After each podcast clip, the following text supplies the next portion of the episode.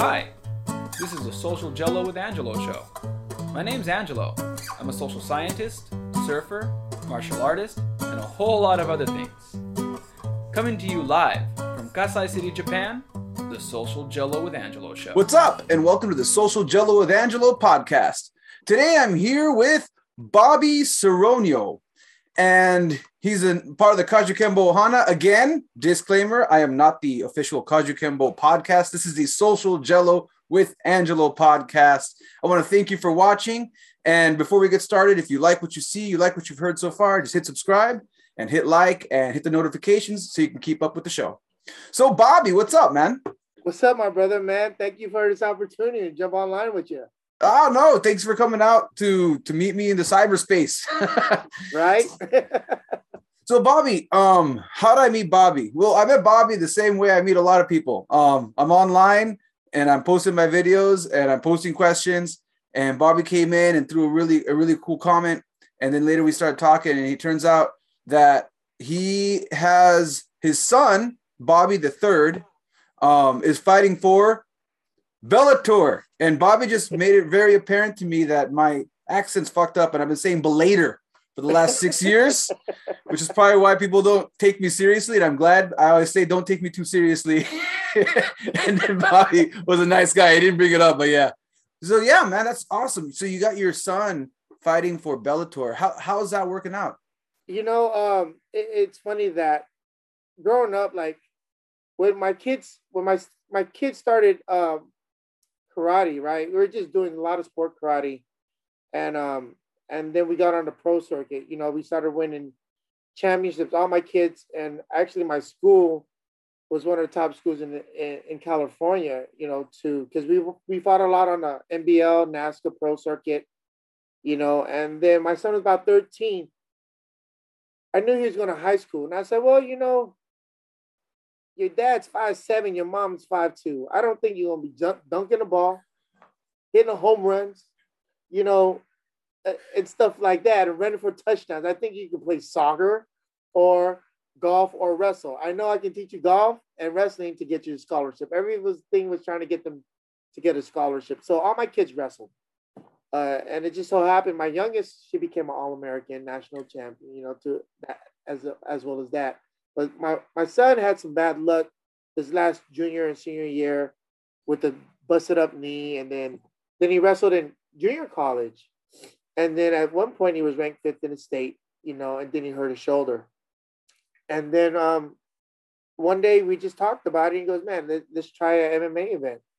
You know because i really truly believe if your instructor teaches you how to fight, you can fight anywhere. The only thing that changes sometimes is the rules. And you know, on the street, there's no rules, right? So I said, hell, let's just, you know, let's use our sport karate and wrestling and see how we do.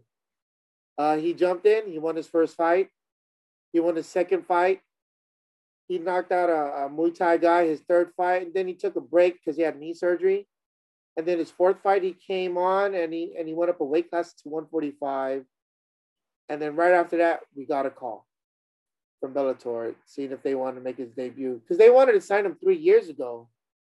But I thought, well, he's not ready just yet because you know he was only 18, 19 at the time, and he can possibly win the first two, three fights. But we had to train for the guys who are veterans who have the five fight, six fights. So one day we went up to uh, Dave Terrell, uh, Jiu Jitsu. I don't know if you know Dave Terrell. He was an ex, um, he's a UFC back in, I think, Yeah. a long time ago. He's one of Cesar Gracie's first black belts. Yeah, I So he went up there, and my son was getting tapped out left and right. And I said, "Oh, we're not ready for the, we're not ready to go pro yet." So three, four years later, you know, he was out there and he competes at jiu-jitsu at a pretty high level, no gi, and um, and uh, we made our debut. You know, which is pretty exciting. And then just a quick note for my listeners. Um, I'm going to share my screen here real quick. Uh, he mentioned he mentioned Dave David Terrell. Here he is, right here. He's an American Yeah. mixed martial artist, uh, retired American professional MMA fighter.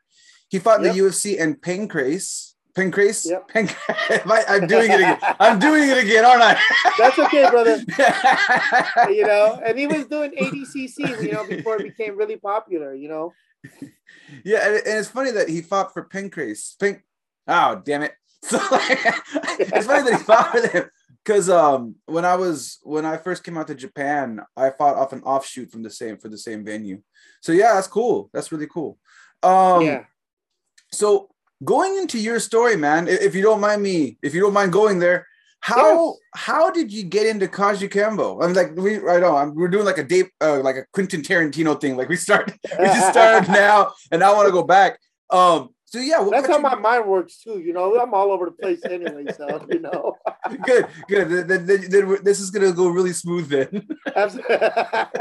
it's our listeners that got to catch up. yeah, yeah. Right. I hope you're keeping notes, everyone. Well, you know, um, geez, my how I got a Kajukenbo, it wasn't a meaning of getting into it. I was kind of born into it, right? Um, my my my first instructor was his name was John Ramos, Grandmaster John Ramos. Um, he's the brother of Tony Ramos. Um, and so he and he's also my godfather. So I started training Kajukenbo back in 75. Um, and all I really can remember back then, from five years old till I stopped maybe about nine years old, it was the culture was pretty rough. You know, uh, even though he was my godfather, my uncle, I think he was really mean to me. I I, I told him I hated him, you know, because because I didn't give him kiss and hug before after I left to go home. And uh, he and he basically told me, because you know, son, in, in the dojo, you're just another student. Outside of here, I love you. You're my godson. You're my nephew. I love you and whatnot. But at a very young age, they it, it, the the culture of that was was pretty mean, you know. And you grew up. I, I took a lot of that as a kid, and then I started um, doing Kajukenbo again in the in the what's that mid '80s because my uncle closed his school down in the late '70s. You know, so I I joined it with one of his black belts back then, but how it all kind of started was with my grandpa, uh, Soronio. You know, um, he grew up with the Emperados. Uh, he actually lived with them too, and I and I and I believe um, uh, Grandmaster uh, Mitch Powell gave me a lot of information. He even probably knows more about my family than I know about it. You know, because he's like a little he's a historian about that stuff too. And uh, you know, and all that I just used, used to listen to all the stories. You know about he was one of the only black belts to teach at Kaimuki and I think Wahiawa back then.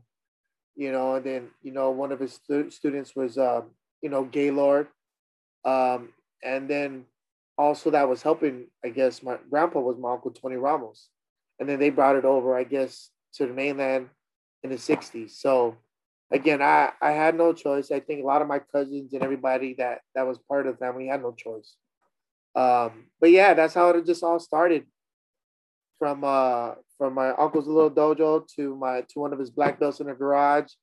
And then I, I continued fighting you know doing sport fighting and stuff until i had kids and we started in the garage. And it's funny that you mentioned like you had no choice. And and to have no choice like so when I when I first started cross training with uh with with some of the, with the Gracie Barra schools right. they have they their slogan is jujitsu for everyone. And I thought that was kind of funny because like the first thing I thought of was like Kajukenbo is not for everyone. Like if, I, if we had a slogan if we had a slogan it's not for everyone. It's so, not. so, It is so not. to, so to say you had no choice you had no choice in an art that is not for everyone is, is a rough it's a rough choice. It is. And you know what's funny about that? When when we moved from the garage to the to the rec center and then i got my first dojo one of my black belts is like hey cuz. I go what's up? And uh, his name is sean villacarlos he's one of my first black belts and he continued to be my black belt till this day but back then he was like hey uh can we talk and i was like yeah yeah yeah tell me about it." he goes hey are you gonna um calm down a little bit with the curriculum and stuff because if you notice, we lose a lot more students, a lot more men and adults. And uh and uh if we're going to go into another dojo and we have to pay overhead, you know, I, I, I suggest maybe you kind of throttle back a little bit. You know, back then I was kind of young. I'm like, ah. it's not meant for them if they're not around, you know. But unfortunately, I think I would have learned. I should have listened back then. You know, we would have might have been a lot bigger by now. Yeah. You know, but you're absolutely right. It's not meant for every everyone, and everyone that that's able to good to get into Kajukenbo, especially with great instructors, uh, it's a privilege. You know, because sometimes it doesn't make sense. It's like a Quentin Tarantino movie. Yeah, definitely. Yeah, for a lot of people, doesn't make sense. And if anybody who's watching who doesn't know what I'm talking about, just to give you an idea, like I've had black belts from other arts come in and be like, "What's going on? like, what is going on?" and I thought that was like an American thing. And I came to Japan, and they're a little more rougher, right? Japan, those Yeah. karate guys, they're not even wearing pads; they're doing the full yeah, they're very contact traditional, right? right? Doing Full contact fights. So like, okay, these people will probably okay, okay, let's just go over like defense number one. And they're just like, wait, what? The guy goes on the ground and then you do what? They're just like so, yeah, yeah, yeah, yeah, definitely. I think not for everyone's a good slogan for us.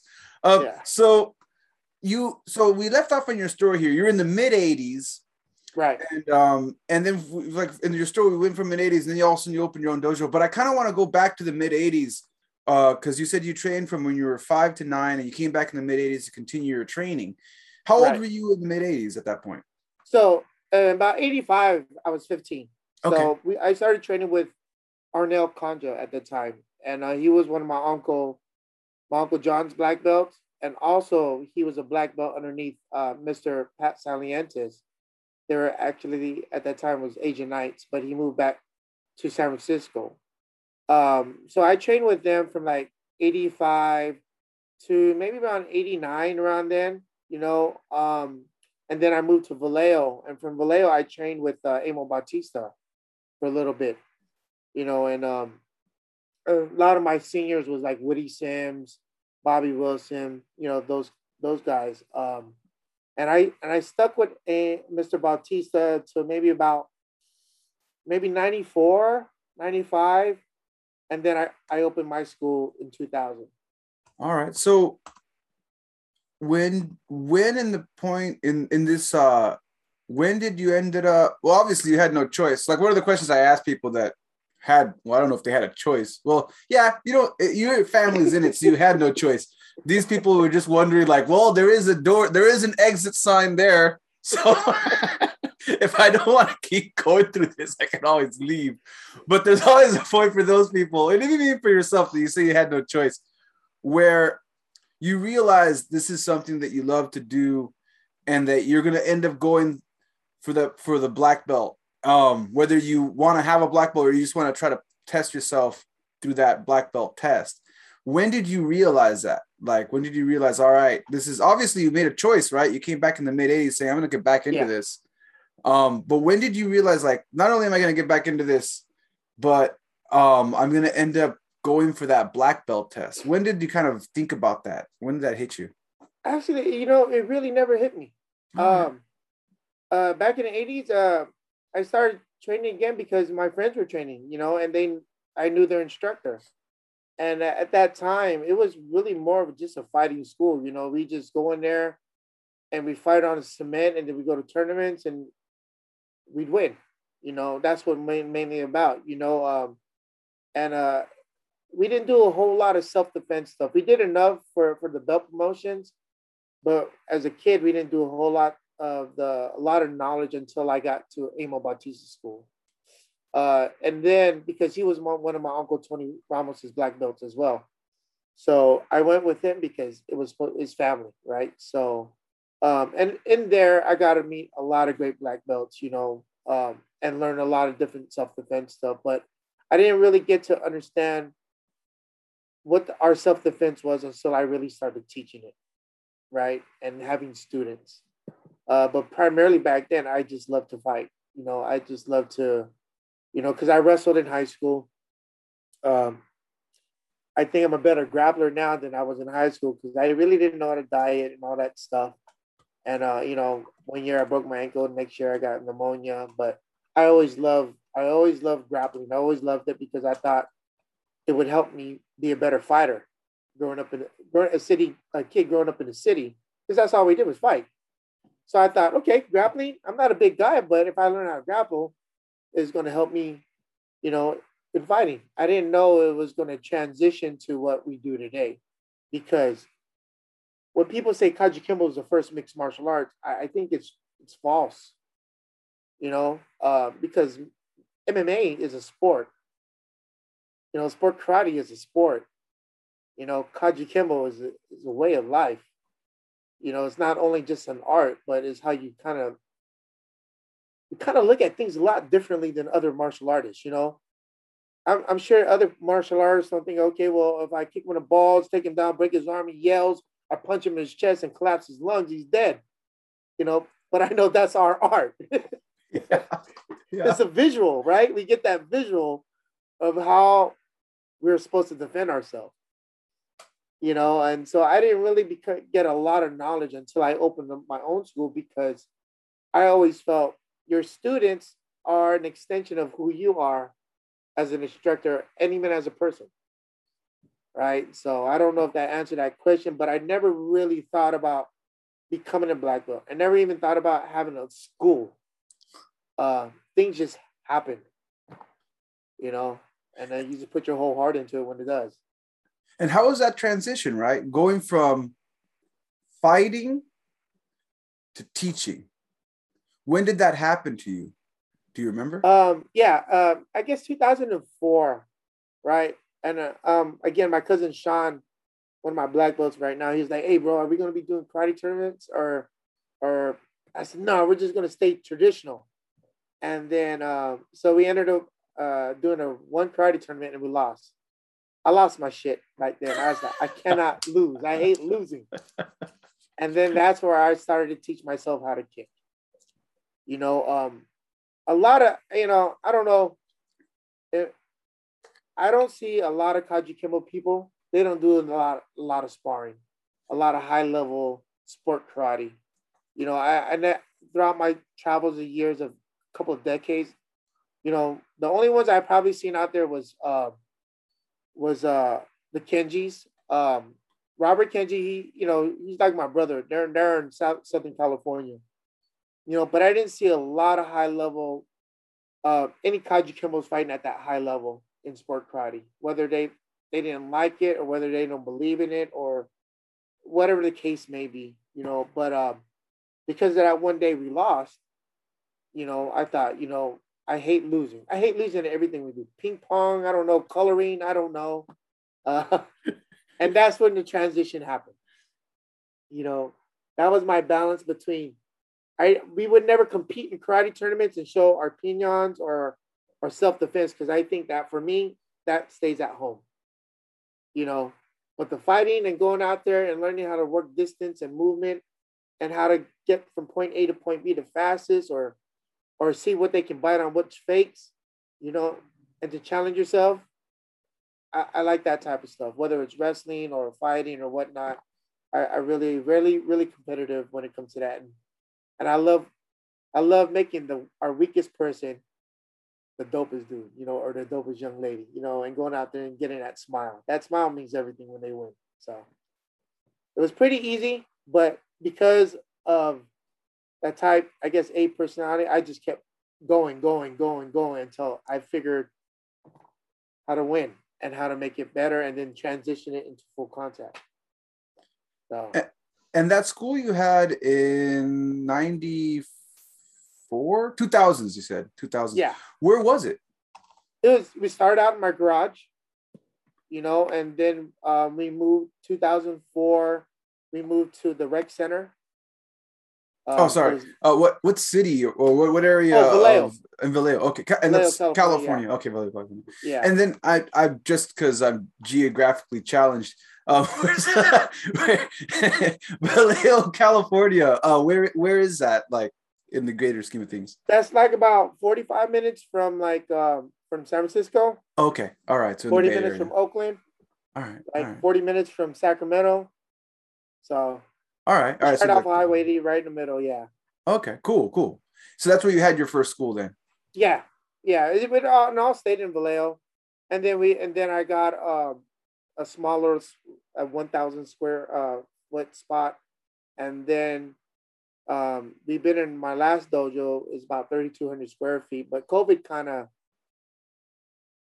leveled me out, man. And uh, and now I got some business partners, and I haven't announced it yet, but we got a new spot that's coming up coming up in Vallejo or American Canyon, which is about 5,000 square feet. It's gonna have a full cage and everything. Nice, Yeah. nice. Yeah. That's that's that's good. That's really. I'm happy to hear that. Um, yeah, I try not to go into the into the dark times. as, I, as, I, as I said it earlier, I try to avoid the dark times subject. But yeah, yeah, everyone got hit pretty hard there. But I'm happy to hear Yeah. that that you're that you're bouncing out and and getting ready for the next plan. I'm And- trying to, you. So you were teaching. You started competing. You started. You got upset uh, when they lost that first tournament, and then Yeah. you started c- hitting hard, getting in there. Um, what uh, and then for you, you were wrestling. So like you were wrestling. You did you did Kembo from ages five to nine, and then you were wrestling throughout high school, school, right? yeah. Yeah, re- wrestling throughout high school. So how was that? Like, how was you came from Kajukenbo and then you got into wrestling? So like a lot of people that I, I've had this story with, it's usually like the other way around. They were doing something else and they got into Kajukenbo. How was that like going from Kajukenbo and then going into wrestling? How was your mentality in that, like in that aspect? Because you already did Kajukenbo and then you start wrestling. How was uh was there any adjustments or was there anything that like you kind of noticed in the way wrestling is approached and Kajukenbo was approached? No, um, I was just a kid, you know, and the reason why, one of the main reasons why, I was about 11 years old, and I was, I got into a fight. I was beating this kid up, and he must have been about three, four years older than me, and then he wrestled me down to the ground, and he sat on top of me, and he hit me a couple times, and it got broken up. And uh, I said, man, when I get in high school, I'm going to wrestle, because I never want to have that happen to me ever again. You know, and then I ended up loving the sport. Um, you know uh but then i wasn't really high into it you know like i think the only other school in my area that's high level wrestling is the makalolois you know jeff makalolo and them and i consider them guys a sister school too. But um yeah it for me i, I believe wrestling and the way i teach my Kajukenbo and my sport karate fit hand in hand. That is that type of grind um, it's that type of uh, monotonous stuff. You know, like in wrestling, everybody has the same movements and the same techniques, right? But what makes it great, right? Like, what's a bad shot? A bad shot is no setup. So essentially, even in fighting, everybody knows the same things. But I think what what differentiates those those type of attacks is the setup into those red zones, you know. And so for me, wrestling and and uh, fighting and Kajukenbo just just fit like hand in glove. Yeah. All right, cool. So you Yeah, already had like you, you already knew, and I, I like that. Like, so you had a you had a personal experience that made you say, "Hey, this is something I really need to work on." Right. Which is which is different, right? Some people some people go through something like that, and they're like, "This is something I want to avoid." like, right? That's they go the other route. So that, that's that's Right. that's really cool. You're like, "Hey, this is something." even though this wasn't something that I was just this, there's something there and you, you and you went after that to get better at it. Yeah, And- it didn't help when I was in high school. I was smoking cigarettes and going to wrestling practice, but you know, who was going to tell me different? You know, we're just kids, man. So so when you got your Kajukenbo program together, did you end up incorporating wrestling in there? Or was that a little absolutely, later? All right, cool, cool. absolutely. Like, um, I, I want to say we're different than a lot of Kajukenbo schools because of that. I, I approached um, my type of fighting and my philosophy for the for the athlete of today. And I mean that because sometimes I, I believe sometimes in Kajukenbo we train for an opponent that no longer exists. You know, those those techniques we are doing back then that we learned as a kid and as adult were the techniques for those those people on Hawaii, you know, those I guess sailors or whatnot. Nowadays, everybody and their mama knows how to do some type of grappling, do some type of Muay Thai, you know, because they're they're watching TV, they're watching YouTube, they love their anime with Goku and and stuff like that, you know, because I'm a big Goku fan, you know, uh, right, right, and then they have freaking the UFC gym, right? So nine out of ten, you fighting a low stance, looking for the growing shot, that is not going to work. You get a freaking freshman who's a prodigy who knows how to wrestle. He takes you to your back. You know, so I always wanted to teach our guys and my kids for that type of athlete, for for the even the for the type of athlete like me when I was younger. You know, you want to teach. Could I beat that guy in the street? That guy who has that that attitude, who wants to just rip your soul open and piss on your face. You know what I mean? you know, so that's my mentality. So like I always teach a kid, was it easier to teach him how to punch, kick, and do stretching than do pinan one? It's going to be a lot harder to teach a five-year-old pinan one. It's, it's going to take forever. So I would teach them backwards, the motor skills of the right. People say practice make perfect. No, perfect practice makes perfect. And teach them the right fundamentals with movement, with hands, and make it fun at the same time. And then when we, they get a little bit older to comprehend these dances, because I get confused sometimes with some pinans and concentration self defense. I'm like, what? Can we do that? And then I write it down in your Bible, and I have to write and I have to rewrite it because I don't know what I just wrote. You know. Put it on video.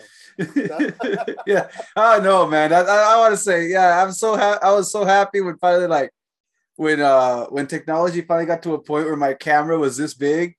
Cause I was like, I couldn't even afford a camera growing up. So I was like, oh man. So I'd always ask my uh my instructor, uh, he had a VHS camera thing. I'm like, can I can I watch your videos? And I said he had like these old like he had these old videos he made like in the 90s and um and it's just like I wish I had. It's like really cheesy stuff like hello. My name is. so, so like, I'd watch it, man. I'd be like, "Yeah, it's okay, good. This is. I need to remember this, right?" But like, yeah, it was it was different, right? You had to write everything down. Yeah. Um, and then like even if you, th- you wrote it down like you said, then you later you do it, your instructor's like, no, nah, that's not how you do it. Like, damn, it wasn't left. It was wrong, that my right? right? Was that my right foot? My left foot goes back. What? But now everything's on YouTube, so you know, yeah, and video, yeah. you know. But yeah, that that was my whole concept, and uh, and I and I and I've always been like back with uh with my my my peers and like you know my grandmasters. You know, Kajukenbo is is is not set on what you write on paper or what you put on video. You know, it, it's what you taught and what evolves into because uh, we're not like Taekwondo or Okinawan. We don't all have the same dances. We can't enter a tournament and say, okay, this is traditional Kaji Kajukenbo. And everyone does Pinan one totally different. you know? To where if you enter a WKU tournament, it's all Okinawan, Japanese, and Shotokan or whatnot, right? They're doing the same dance. But yeah, uh, Kajukenbo is, is, is like, yeah, it's, it's a way of life. It's a, it's a different mindset you know, and uh, as long as it makes sense to you and it and it's practical and it works, then who's to say it's not? And then this brings me to a, to a question that was once asked to me. Uh, I went to uh, I ended up meeting Ramsey Dewey, the the YouTuber guy who makes those he makes those videos that for women's he he challenge he doesn't challenge but he likes getting women's self defense videos uh-huh. and he pressure tests them to see how they work in real life and it just turns into a real funny thing where like, yeah, he's like, all right, so you grab the guy like this, and then like the person like just double legs him onto the ground. He's like, okay, so that, that didn't work, right? So he has like a series of that. But anyway, I, I ended up meeting him out in China. I didn't know he was a YouTuber. He's also an MMA coach, and he asked me a question. Like he's like, hey man, I, I kind of want to do a video one day, but I, I want to ask you something. Can you show me a Kajukenbo technique? And I was sitting there like, damn, so before I before I finish my story, I'll tell you I'll finish my story after I ask you the same question. What's a Kajukenbo technique, Bobby? Kajukenbo technique. What they like to do is just kicking the balls. kick your ball, poke your eye, and, and hit you with a nice elbow.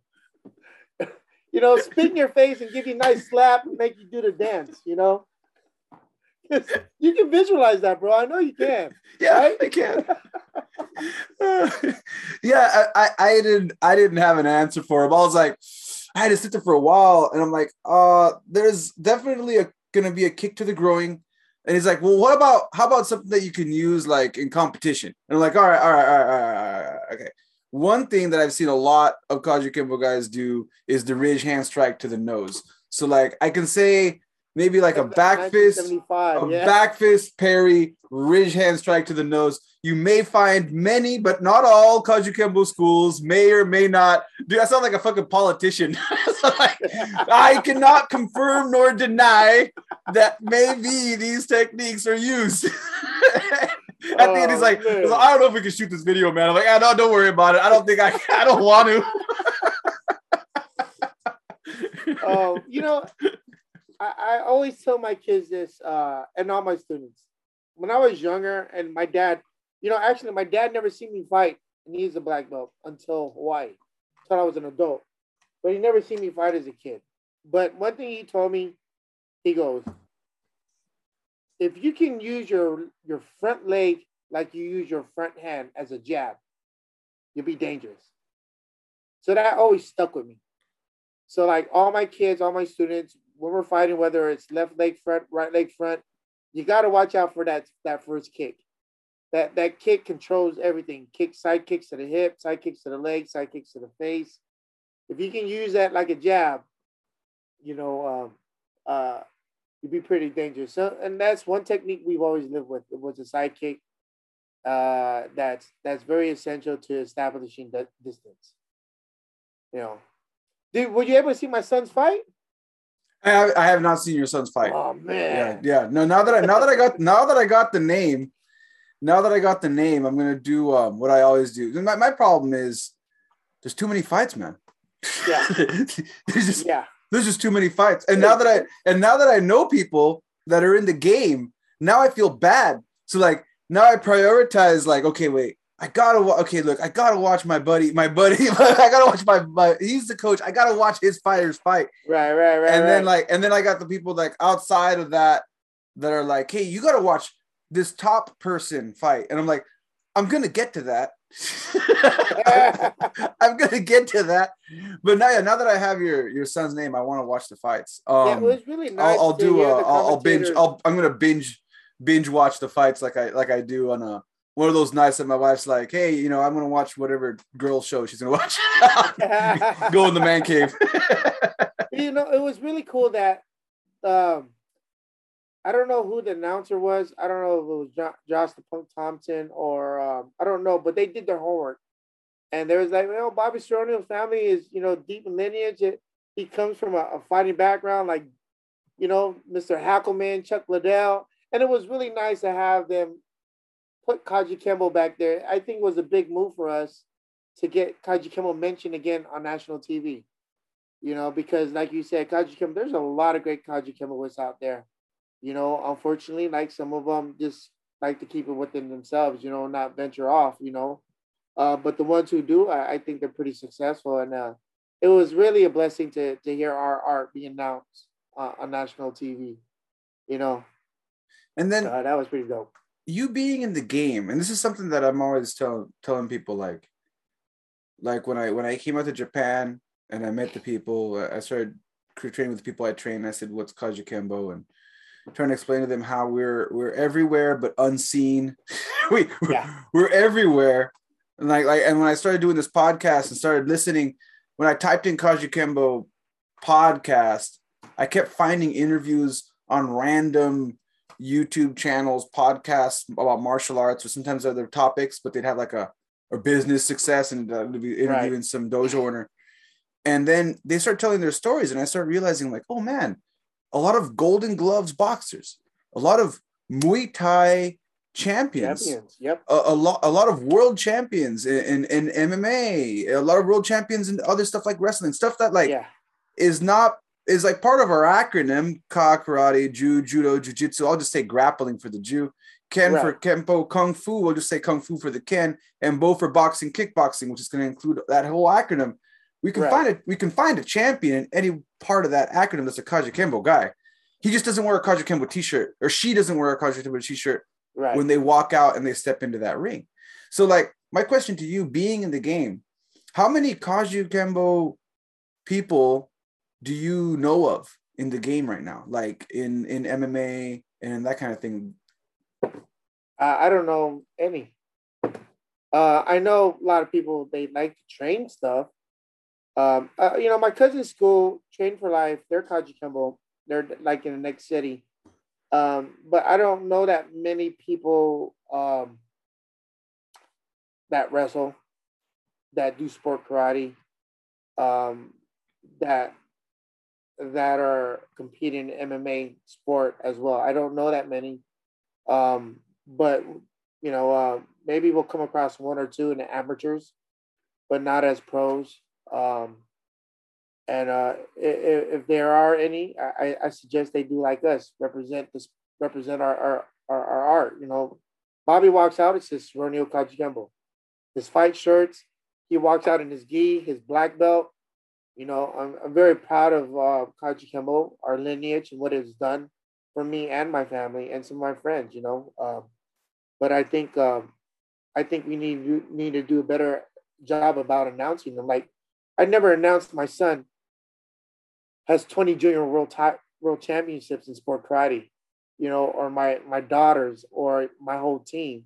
You know, I kind of kept it quiet, but I think I should have done a better job and celebrated them when they were winning than trying to stay super humble.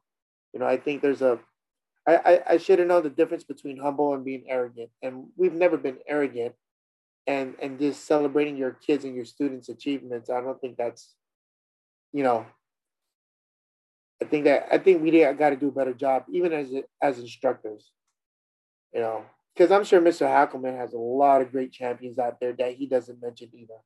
You know, a lot of great up and comers that doesn't that that he probably doesn't mention either, or other Kajukenbo guys out there who are who are MMA. You know, um, and I think we got to do a better job of, of celebrating Kajukenbo when it does reach a, reach a higher level.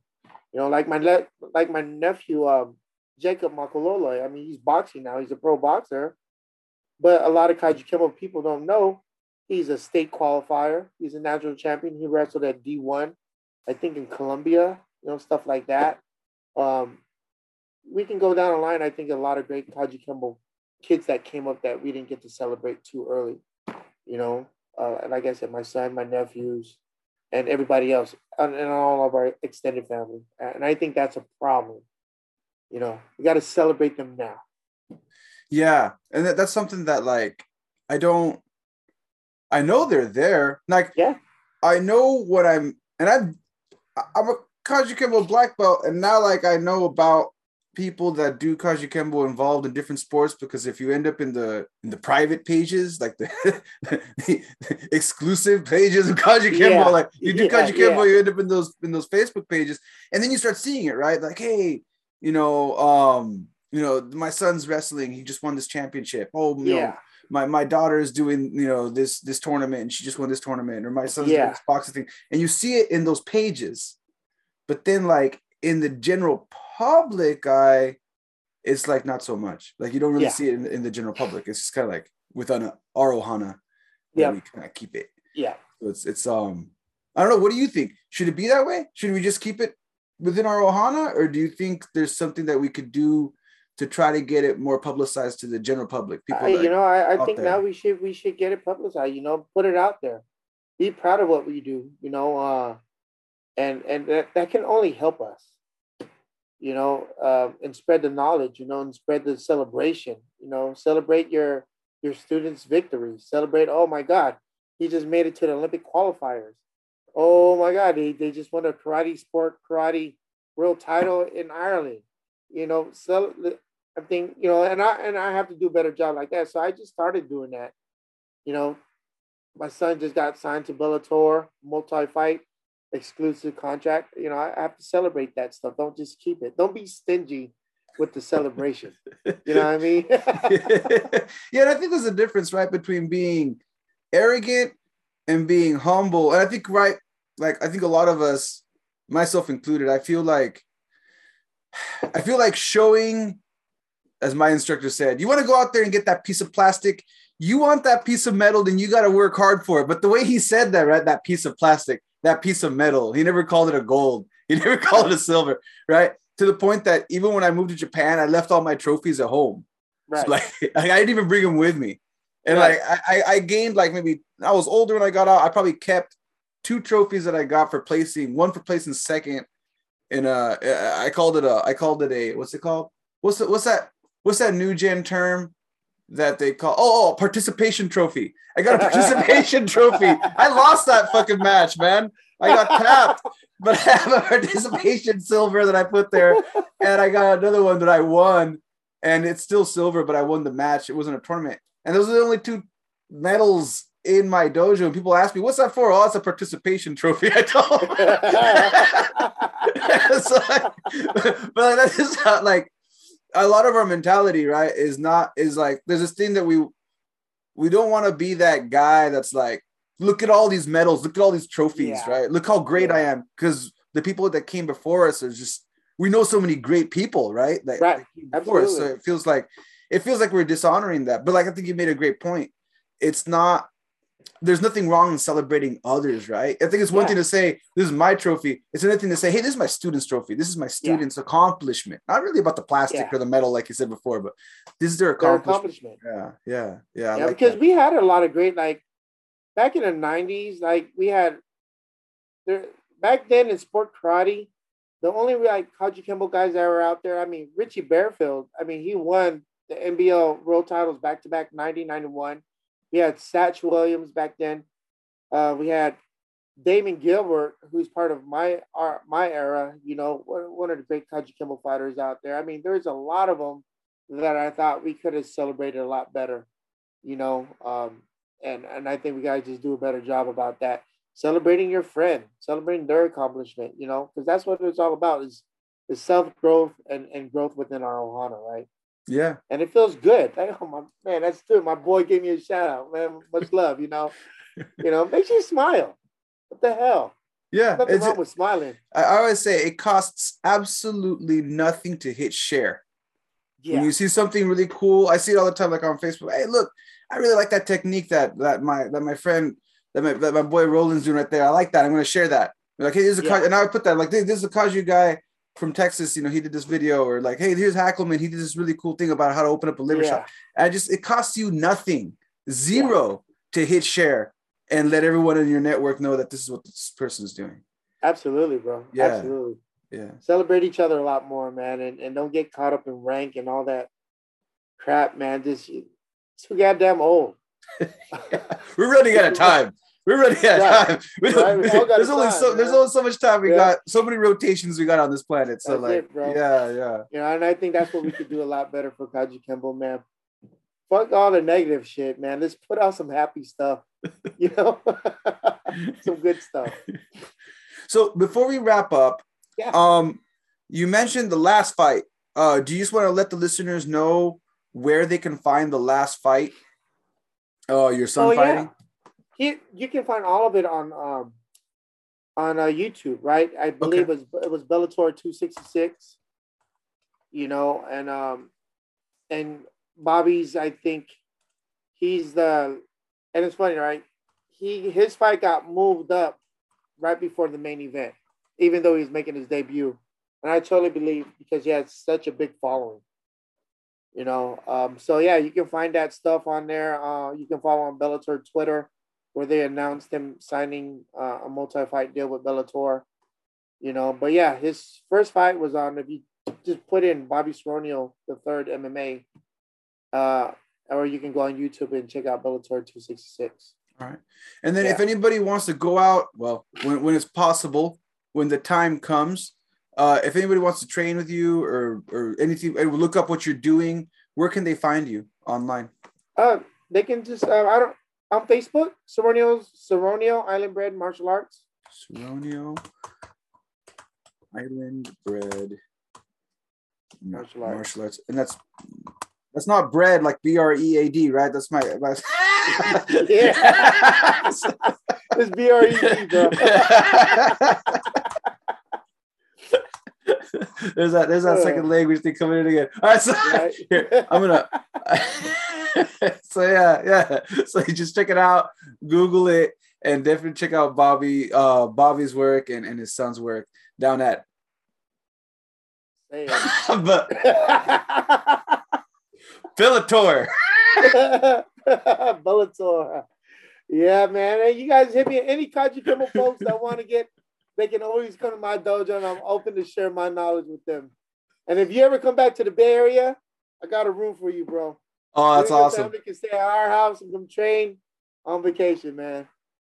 I'll definitely take you up on that once once once things open up and I can. I, I'm I'm uh I'm under island arrest right now in Japan.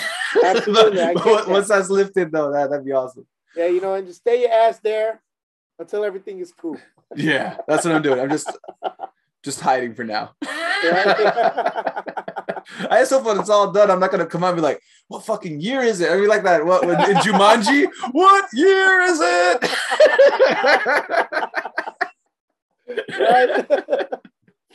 oh man. Well, for my listeners, thank you very much for checking out Social Jello with Angelo. One big mahalo and thank you very much to Bobby Yes, for coming out and Yes. sharing his stories with me.